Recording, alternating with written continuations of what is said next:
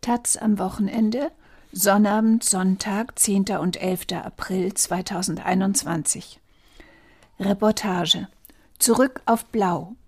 Die Oase von Asrak liegt tief in der Wüste Jordaniens und ist überlebenswichtig für Mensch und Natur. Doch sie trocknet aus und das Abwasser der Anwohnenden verschmutzt das kostbare Grundwasser.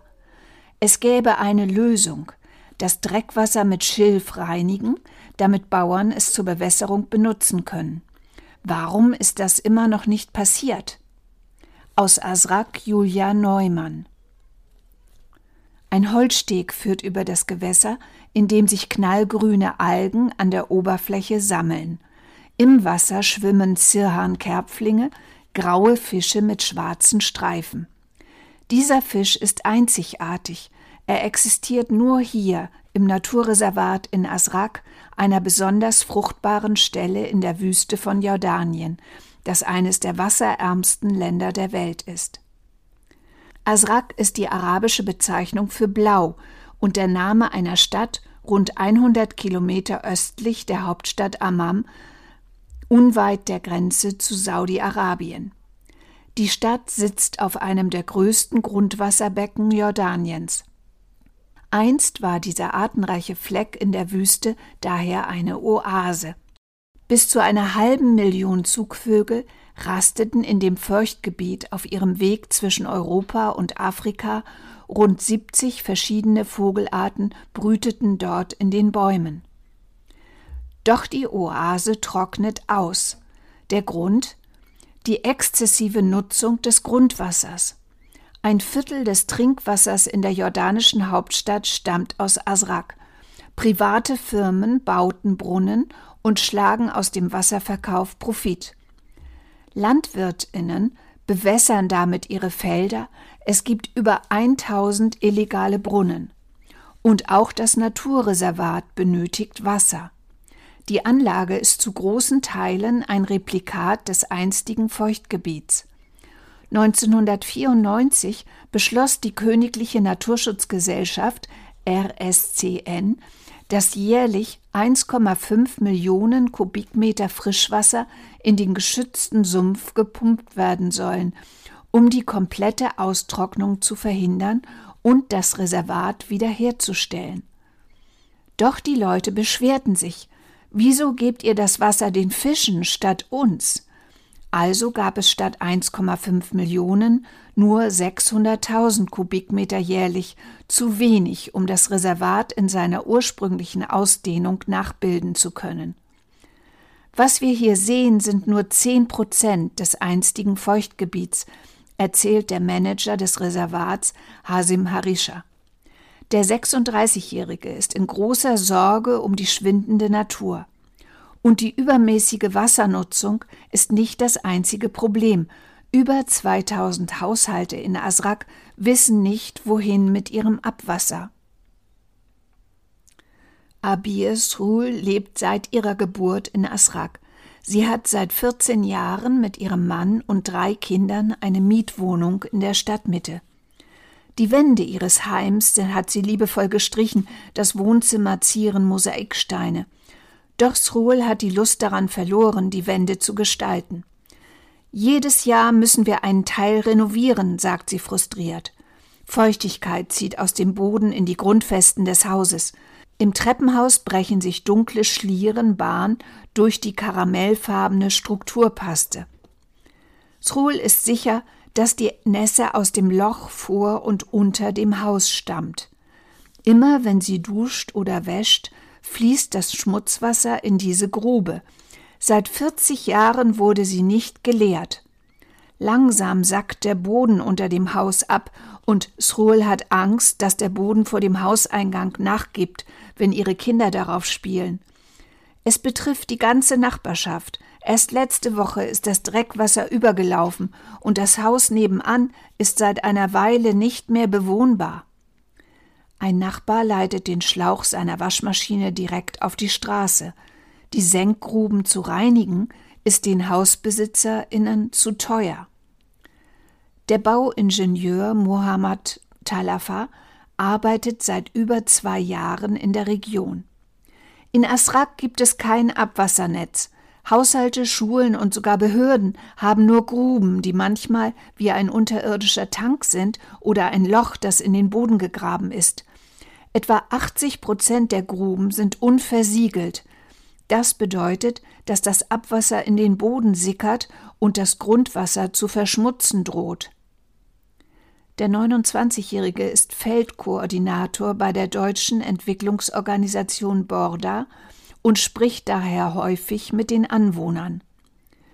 Wir haben die Leute gefragt, ob sie die Klärgrube abgeschlemmt haben, und viele haben gesagt Nein.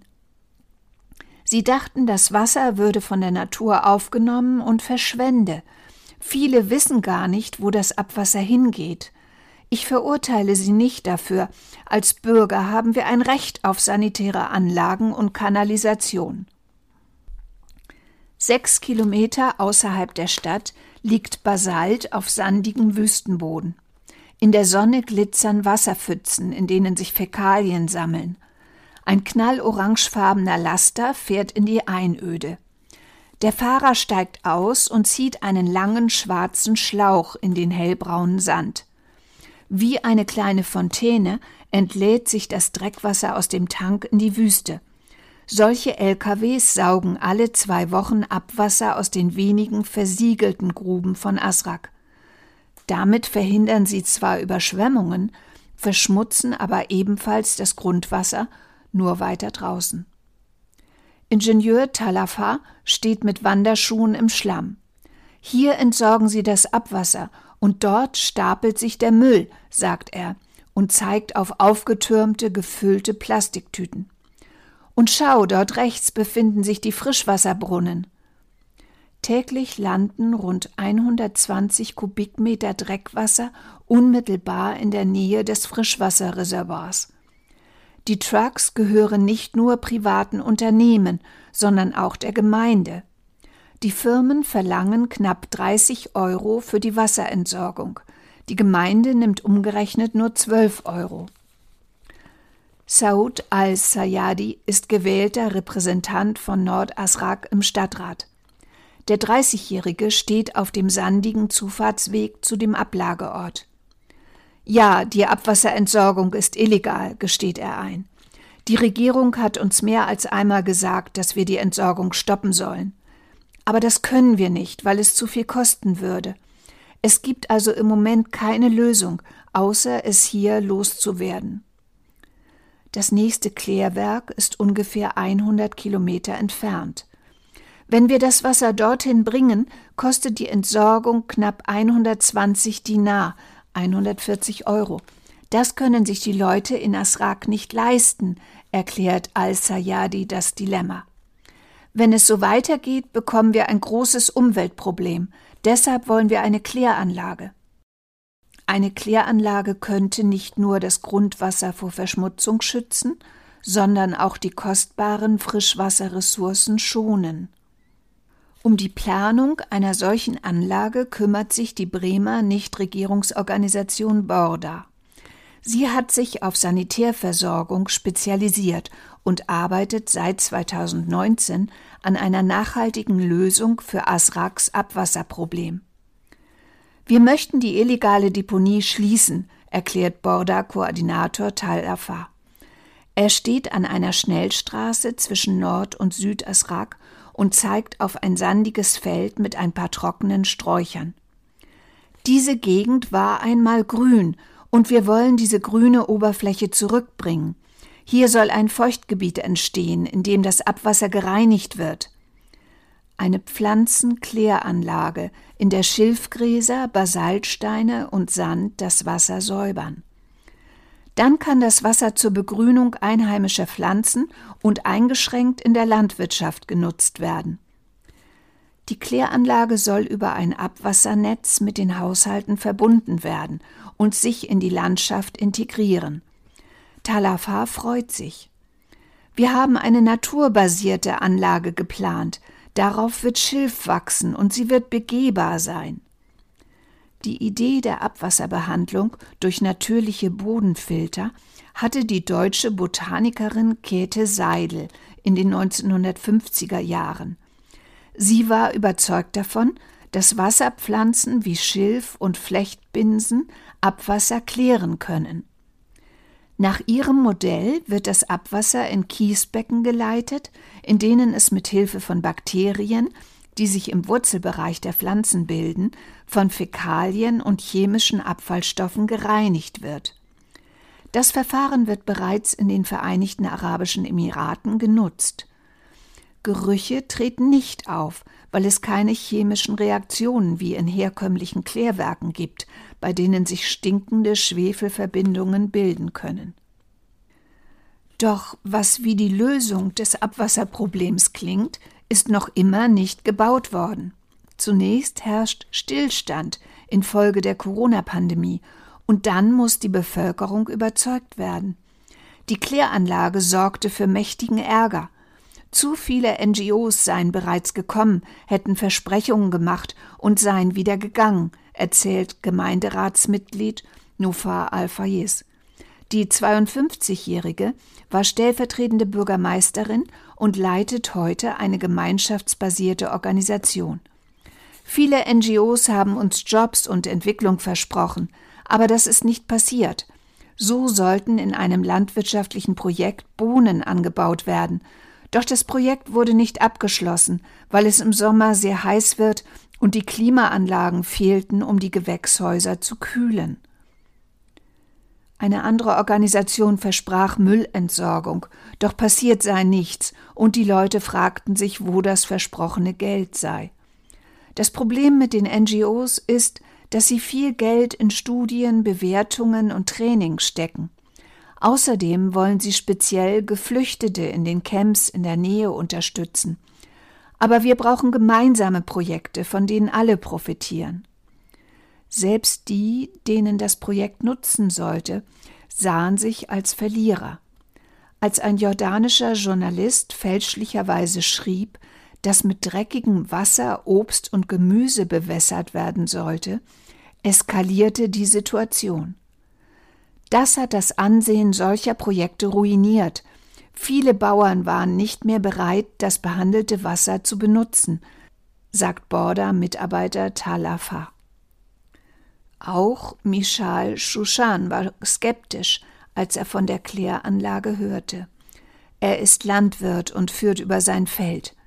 Auf dem sandigen Boden wachsen Olivenbäume, in einem kleinen Beet sprießt Kohl.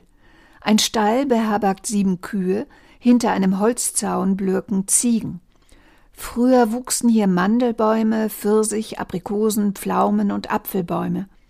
Doch sie benötigten zu viel Wasser. Nach und nach musste der Bauer den Anbau einstellen. 2012 hat er auch die Traubenranken entfernt. Wir haben erst auf Klee umgestellt, weil wir damit nicht viel Geld fürs Flügen ausgeben, aber auch das hat zu viel Wasser verbraucht. Jetzt betreiben wir saisonale Landwirtschaft. Gerste im Winter, Mais ab April. Zwischen den kargen Feldern verlaufen dicke Schläuche. Sie führen zu einem Betonplateau mit Aluminiumrohren und einer Pumpe. Die führt 45 Meter in die Tiefe. Ein Brunnen, den Shushan selbst gebaut hat. Eine Messuhr zählt, wie viel Wasser er dem Boden entnimmt. Entsprechend zahlt er dem Staat dafür. Das Wasser ist teuer und die Landwirtschaft bringt kaum mehr Geld ein. Zunächst befürchtete Shushan, die geplante Kläranlage könnte seinem Betrieb schaden. Ich kannte die technischen Einzelheiten nicht. Anfangs hatte ich Angst und viele Fragen. Wie funktioniert das? Wie wird das Wasser behandelt? Wenn wir an solchen Anlagen vorbeifahren, stinken sie normalerweise extrem. Wir wollen kein Dreckwasser neben unseren Häusern oder Feldern. Diese Bedenken sind inzwischen ausgeräumt, aber einen Haken gibt es bei der Wiederverwendung des Wassers. Nicht alle Lebensmittelpflanzen können damit bewässert werden. Das gereinigte Wasser muss getestet werden und von der Einstufung hängt ab, wofür es taugt. Um sicherzugehen, dass Keime abgetötet sind, sollten damit behandelte Nahrungsmittel vorher abgekocht werden. Seine Olivenbäume oder Tierfutter könnte Shushan mit dem behandelten Wasser gießen. Damit er wieder Äpfel, Aprikosen und Trauben züchten kann, braucht es eine andere Lösung. Und der Bauer hegt weitere Bedenken. Das Grundwasser sei sowieso schon zu salzig. Durch das übermäßige Abpumpen von Wasser hat sich die Salzkonzentration im Grundwasser mit den Jahren immer weiter erhöht. Das Salz setzt sich an manchen Stellen am Boden weiß ab. So auch vor dem Gebäude, in dem Faisal Harb arbeitet. Der 62-Jährige ist ein einflussreicher Mann, das Oberhaupt der Drusen in der Stadt, gut vernetzt in der nationalen Politik. Im Flur vor seinem Büro hängen Bilder von zwei Frauen, die mit Rechen Salz zusammenschieben. Einst war Harp Vorsitzender einer Salzfabrik in Asrak, in der 1700 Menschen arbeiteten. Sie pumpten salziges Grundwasser an die Oberfläche und filterten das Salz heraus. Doch 1989 musste die Raffinerie schließen. Harp ist sich sicher, dass eine neue Salzraffinerie Teil der Lösung des Wassermangelproblems sein könnte. Zumindest könnte das salzige Wasser trinkbar gemacht werden. Doch die Wiederinbetriebnahme würde knapp 1,5 Millionen Euro kosten. Zu viel für den einstigen Inhaber. Das Kläranlagenprojekt gefiel ihm aber zunächst auch nicht. Die Jordanier haben schlechte Erfahrungen gemacht mit Wasseraufbereitungsanlagen. Sie sind groß, hässlich und stinken schrecklich, erklärt Hab. Ingenieur Muhammad Talafa erinnert sich. Faisal Hab war unser größter Kritiker. Er stellte viele Fragen und machte ordentlich Stimmung gegen das Projekt. Als Feldkoordinator seiner NGO ist Talafa dafür verantwortlich, mit den Menschen zu sprechen, ihre Meinung einzuholen und ihre Einwände einzuarbeiten. Er organisierte Zusammenkünfte, um die BewohnerInnen von Asrak darüber aufzuklären, dass die Anlage nicht stinkt und wofür das Wasser verwendet werden kann. Wir haben den Leuten nicht nur leere Versprechungen gemacht, sagt Talafa.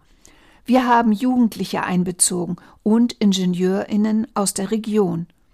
Wir haben in Schulen die Sanitäranlagen renoviert und uns oft mit dem Stadtrat, Politikern und der Gemeinde getroffen. Bauer Shushan ist nun nicht mehr kritisch, sondern gespannt auf die neue Kläranlage mit moderner Technologie. Er ist zuversichtlich, dass er das behandelte Wasser für seinen Anbau verwenden kann. Sofern das Wasser getestet wird und zertifiziert ist und die Bauern nicht dafür verantwortlich gemacht werden, habe ich kein Problem damit. Und mittlerweile ist sogar der große Kritiker Harp mit dabei. Er ist Teil eines lokalen Komitees, das für das Klärprojekt einsteht. Harp trifft sich mit nationalen Abgeordneten und erzählt ihnen von den Bedürfnissen der Menschen in Asrak. Und trotzdem ist die Kläranlage auch zwei Jahre nach Beginn des Projekts noch immer nicht gebaut. Nicht nur wegen der Pandemie, es hakt auch auf der nationalen Ebene, erzählt Haab. Es ist verwunderlich, Sie haben an allen Treffen teilgenommen und nie Einwände gehabt. Nun kommt eine Frau, die das Ministerium für kommunale Angelegenheiten repräsentiert, zu einem Treffen und sagt uns, dass sie Kritik am Masterplan für Wassermanagement in Asrak haben. Also habe ich sie gefragt, wo wart ihr, als wir das alles diskutiert haben?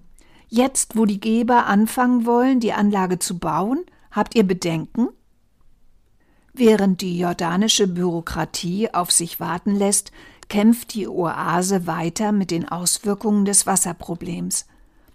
Dabei ist das Wasser Teil des sozialen und kulturellen Erbes von Asrak, dessen offene Quellteiche und Sümpfe schon immer Menschen anzogen. Ende des 19. Jahrhunderts zum Beispiel flüchteten Tschetschenen aus dem Kaukasus vor der russischen Verfolgung und siedelten in Südasrak. Sie brachten ihre Wasserbüffel mit und betrieben Fischerei. Nach dem Ersten Weltkrieg ließen sich drusische Geflüchtete aus Syrien im Norden Asraks nieder. Sie filterten Salz aus angeschwemmtem Wasser. Doch all das geht verloren – Statt mit Salz, Landwirtschaft oder Fischfang Geld zu verdienen, arbeiten viele Menschen aus Asrak lieber auf der Militärbasis direkt neben dem Reservat. Der Bedarf an Frischwasser von Mensch und Natur in Asrak ist hoch. Könnte auch das Reservat behandeltes Abwasser nutzen? Ich denke, das ist umstritten, sagt Reservatmanager Harischer. Wir können das diskutieren, nachdem wir alle Vor- und Nachteile des aufbereiteten Wassers untersucht haben, also den pH-Wert, Chlorwert und so weiter. Auch ein saisonaler See könnte helfen, die Trinkwasserressourcen zu schonen. Im Winter fließt Regenwasser aus den Bergen in Saudi-Arabien und Syrien in das Tal in Asrak. Es könnte entsalzt werden, wenn in die bislang geschlossene Salzraffinerie investiert würde. Ende dieses Jahres soll zumindest die Kläranlage endlich gebaut werden, sagt Border-Mitarbeiter Talafa. Ein Teil des Wassers kann dann wiederverwendet werden. Ein erster Schritt. Julia Neumann ist freie Korrespondentin in Beirut. Seit ihr für eine Woche das Wasser abgestellt wurde, weiß sie um dessen Unverzichtbarkeit.